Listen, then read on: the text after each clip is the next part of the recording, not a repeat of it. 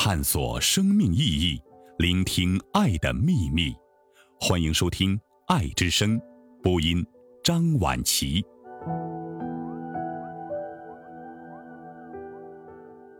真正的交情向来素淡。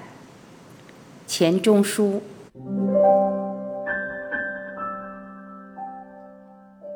在我一知半解的几国语言里，没有比中国古语所谓素交更能表出友谊的骨髓。一个素字，把纯洁真朴的交情的本体形容尽致。素是一切颜色的基础，同时也是一切颜色的调和，像白日包含着七色。真正的交情看来像素淡，自有超越死生的厚谊。假使恋爱是人生的必须，那么友谊只能算是一种奢侈。所以上帝垂怜阿大的孤寂，只为他造了夏娃，并未另造个阿二。我们常把火焰来比恋爱，这个比喻有我们意想不到的贴切。恋爱跟火同样的贪婪，同样的会蔓延，同样的残忍，消灭了坚牢结实的原料，把灰烬去换光明和热烈。像拜伦，像歌德，像缪塞，野火似的卷过了人生一世，一个个白色的、栗色的、棕色的情妇的血淋淋的红心、白心、黄心，孙行者的神通都烧灼成死灰，只算供给了燃料。情妇虽然要新的才有趣，朋友还让旧的好。时间对于友谊的磨蚀，好比水流过石子，反把它洗磨得光洁了。因为友谊不是尖利的需要，所以在好朋友间极少发生那厌倦的先驱，一种厌足的情绪，像我们吃完最后一道菜，放下刀叉，靠着椅背，准备叫侍者上咖啡时的感觉，还当然不可一概而论，看你有的是什么朋友。西谚云：急需或困乏时的朋友才是真正的朋友，不免肤浅。我们有急需的时候，是最不需要朋友的时候。朋友有钱，我们需要他的钱；朋友有米，我们缺乏的是他的米。那时节，我们也许需要真正的朋友，不过我们真正的需要并非朋友。我们讲交情，开面子，东借西挪，目的不在朋友本身，只是把友谊作为可利用的工具，顶方便的法门。常识最知情识趣的朋友，在我们穷极时，他的风趣，他的劲爆，他的韵度，我们都无心欣赏了。两袖包着清风，一口咽着清水，而云倾听良友清谈，可望饥渴，即清高到没人气的名士们，也未必能清苦如此。此话跟刘孝标所谓世教立教的一派牢骚全不相干。朋友的慷慨或吝啬，肯否排难济困，这是一回事。我们牢不可破的成见，以为我和某人既有朋友之分，我有困难，某人理当扶助，那是另一回事。尽许朋友疏财仗义，他的竟算是我的。在我穷极告贷的时节，总是心存不良，满口亲善，其实别有作用。试看世间有多少友谊，因为有求不遂，起了一层障膜。同样，假使我们平日极瞧不起、最不相与的人，能在此时帮忙救急，反比平日的朋友来得关切，我们感激之余，可以立刻结为新交。好几年积累的友谊，当场转移对象。在困乏时的友谊是最不值钱了，不是最可以用钱来固定价值了。我常感到，自广觉交论以下，关于交谊的诗文，都不免对朋友希望太奢，批评太苛，只说做朋友的人的气量小，全不理会我们自己人穷眼孔小，只认得钱类的东西，不认得借未必有，有何必肯的朋友。古尔斯密的东方故事《阿三痛史》颇少人知。1877年出版的单行本有一篇序文，中间说想创立一种友谊测量表，以朋友肯借给他的钱多少定友谊的高下。这种沾光揩油的交易观，甚至雅人如张传山也未能免除。所以他要愿什么？是能容俗，犹嫌傲，交未通财，见不亲。广绝交论只待我们骂了我们的势利朋友，我们还需要一篇反绝交论，带朋友来骂他们的势利朋友，就是我们自己。水浒里写宋江刺配江州，戴宗向他讨人情银子，宋江道：人情人情，在人情愿，真正至理名言，比刘孝标、张传山等的见识高出万倍。说也奇怪，这句有数道的话，偏出朱传火儿、张衡所谓不爱交情，只爱钱，打家劫舍的强盗头子，这不免令人摇头叹息了。第一叹来，叹唯有强盗，反比士大夫辈明白道理。然而且慢，还有第二叹。第二叹来，叹明白道理而不免放火杀人，言行不符，所以为强盗也。从物质的周济说到精神的补助，我们便想到孔子所谓直量多闻的益友。这个漂白的功利主义，无非说对于我们品性和知识有利益的人，不可不与结交。我的偏见以为此等交情也不甚巩固。孔子把直量的益友跟变辟善柔的损友反衬，当然指那些到处碰得见的心直口快、归过劝善的少年老成人，生就斗蟋蟀般的脾气，一说一跳，护短非凡。为省事少气恼起见，对于习管闲事的善人们，总尽力维持着尊敬的距离。不过每到冤家狭路，免不了听教训的关头。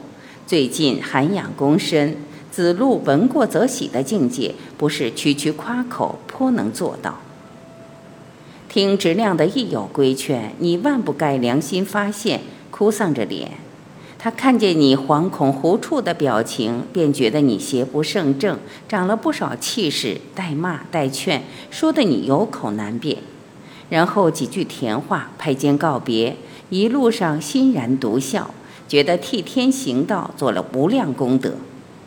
反过来，你若一脸堆上浓笑，满口承认，他说你骂人，你便说像某某某等辈，不但该骂，而且该杀该剐。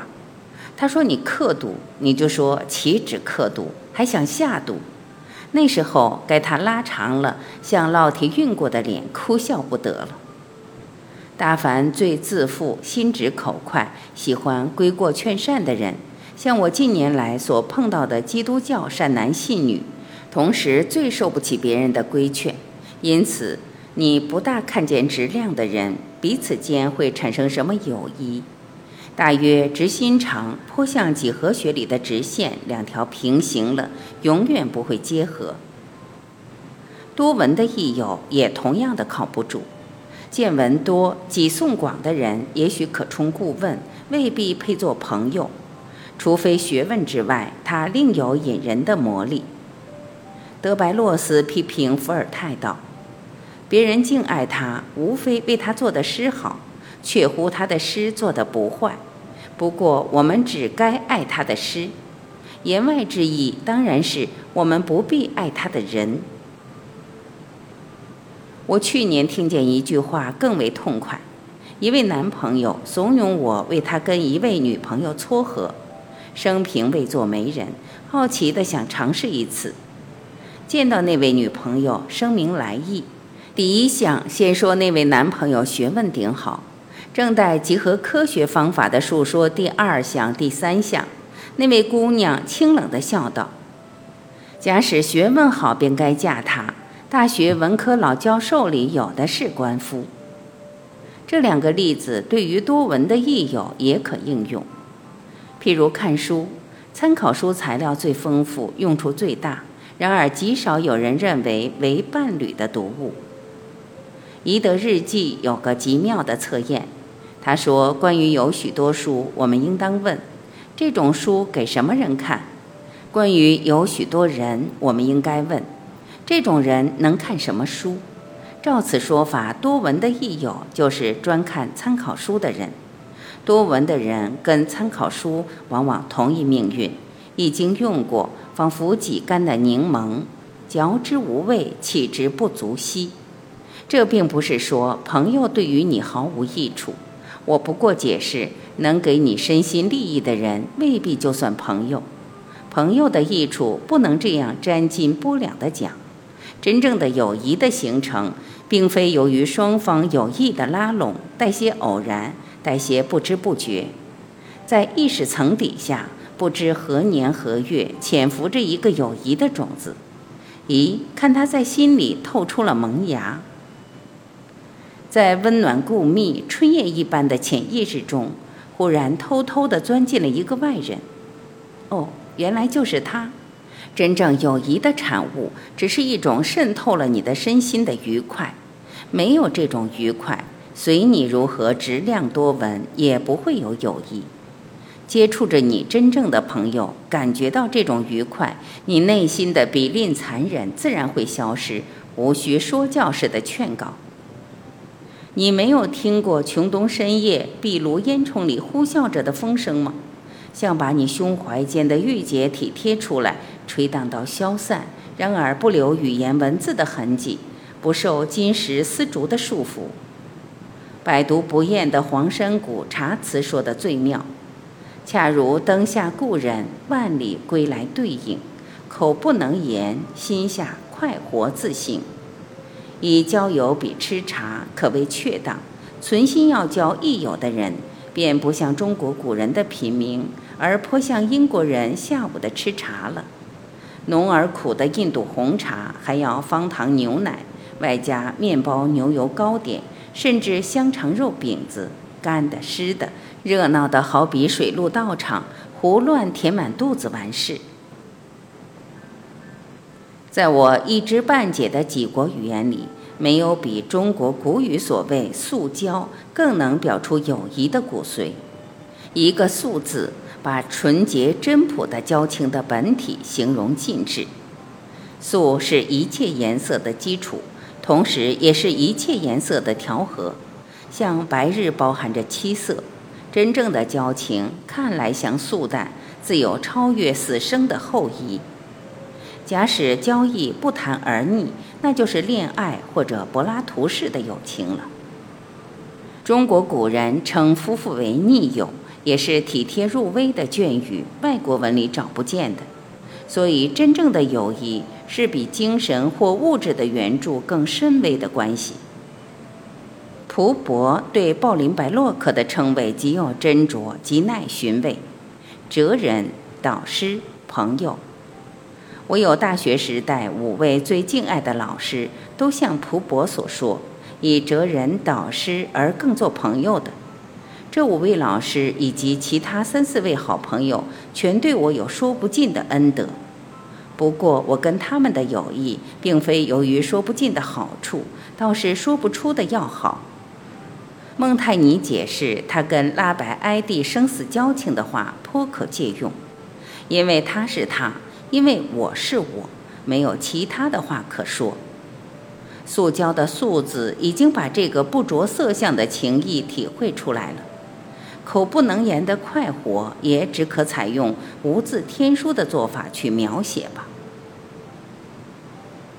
还有一类朋友与素交略有不同，这一等朋友大多数是比你年纪稍轻的总角交，说你戏弄他，你偏爱他，说你欺辱他，你却保护他，仿佛约翰生和鲍斯威尔的关系。这一类朋友像你的一个小小的秘密，是你私有，不大肯公开，只许你对他嬉笑怒骂。素交的快活近于品茶，这一类侠友给你的愉快，只能比金圣叹批西厢所谓引触生戒，庇护痛骚，不亦快哉。《遗罗图少女求夫记》有一节妙文，刻画微妙舒适的悬崖，也能传出这个感觉。